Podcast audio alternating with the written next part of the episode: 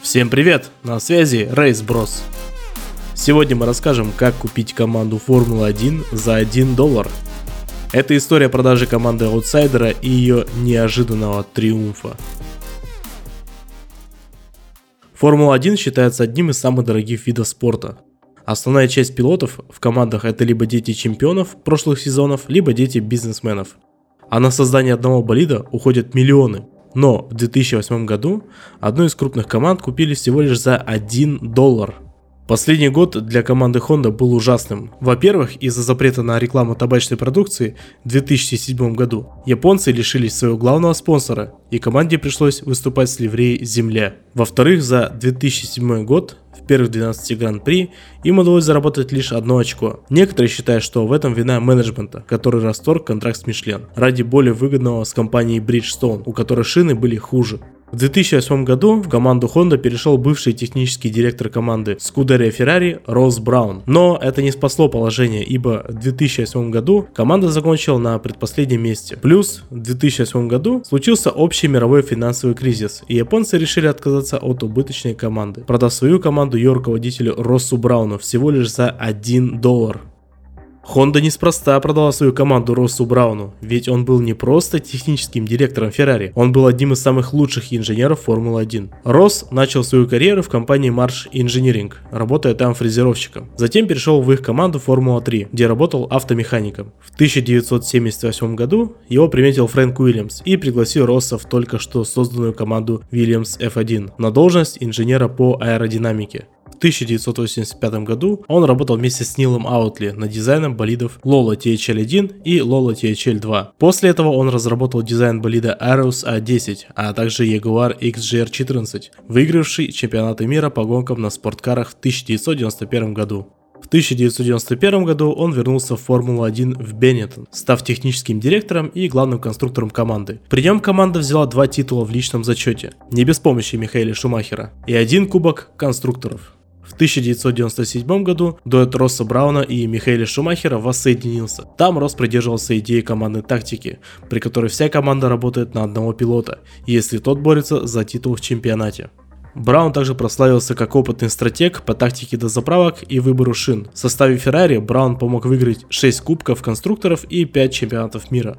Brown GP был образован 6 марта 2009 года. 17 марта 2009 года FIA официально согласилась на изменение названия команды Honda Racing F1 Team на Brown GP. Хотя команда может рассматриваться как продолжение команды Honda, FIA рассматривала Brown GP как совершенно новую. Вместе с тем, Кит Хейс, вице-президент FIA, согласился отказаться от стандартного вступительного взноса знак признания непростых обстоятельств образования команды. Из-за ухода Honda с F1 команда лишилась ее двигателей, что поставило Брауна в тупик. Особенно за полгода до чемпионата. Тогда на помощь пришла Mercedes-Benz, предложив свои двигатели. Но из-за этого Brown GP лишилась инновационной разработки KERS. Росс решил оставить в своей компании двух опытных пилотов, Баттона и Баррикелло. Ходили слухи, что за Браун GP выступит племенник самого Айртона Сенны, но это не подтвердилось.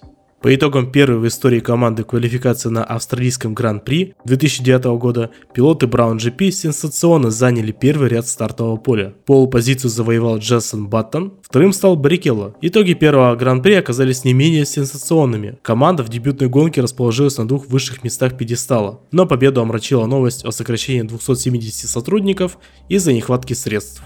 На Гран-при Китая Рубенс Баррикелло в 16 раз за карьеру гонщика Формулы-1 проехал быстрейший круг в гонке, что стало для бразильского гонщика первым подобным достижением с Гран-при Японии 2004 года, когда он выступал за Феррари.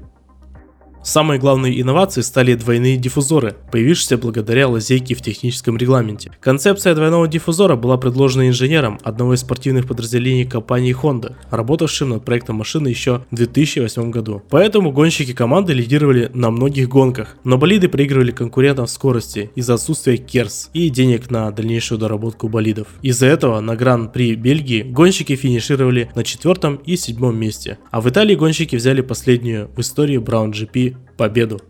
Конкуренты подали протест на технику Браун, и возникла угроза полной дисквалификации команды. Росс Браун категорически отвергал все обвинения. Еще год назад я предлагал общими усилиями устранить существующие в новом техническом регламенте возможности для разной интерпретации, максимально упростив и уточнив формулировки. Но тогда это никого не заинтересовало. Зато сейчас вдруг обнаружилось столько интересующихся, говорил Браун. 15 апреля 2009 года апелляционный суд ФИА, рассмотрев аргументы сторон, отказал в удовлетворении протеста команд и узаконил двойные диффузоры. Вскоре после этого диффузорами, сделанными по примеру Браун, обзавелись все команды Формулы-1. За весь сезон болиды Браун GP выиграли 8 гонок и возглавили личный и командный зачет. 18 октября 2009 года, после гонки в Бразилии, команда Brown GP стала обладателем Кубка конструкторов. Пилот этой команды Дженсон Баттон стал чемпионом сезона 2009 года. В 2010 году Mercedes-Benz и Aber Investment приобрели 75% команды и переименовали ее в Mercedes Petronas. Баттон перешел в Макларен, но более чемпионом не стал и завершил формульную карьеру в 2016 году. Баррикелло перешел в Williams, но те заменили его на Бруно Сенну. А в бывший Браун перешли Ника Росберг и Михаил Шумахер. Последний завершил свою карьеру в Формуле 1 в 2012 году. И ему на замену пришел Льюис Хэмилтон. Несмотря на заводской статус и поддержку автопроизводителя, Mercedes оказались не так быстры, как Браун, и неизменно занимали только четвертую строчку в Кубке конструкторов. Только в начале 2012 года Ника Росбергу удалось выиграть первую гонку для этой команды. В сезоне 2013 года Рос Браун поднял Mercedes на второе место в командном зачете и заложил базу на следующий сезон, ставший для команды чемпионским. Однако из-за возникших противоречий с другими руководителями команды, Тотто Вольфом и Ники Лаудой, Рос Браун принял решение покинуть команду команду. Сам Рос в 2017 году занял должность спортивного директора F1, которым он является по сей день. История Brown GP учит нас, что при сильном лидере и хороших инженерах всегда можно превратить аутсайдерскую команду в лидирующую, какие бы преграды перед ней не стояли. Автор текста Джаз Качан. Текст читал Лекси Ройс. Ищите наш канал в Telegram Рейс Брос. Еще услышимся. Пока.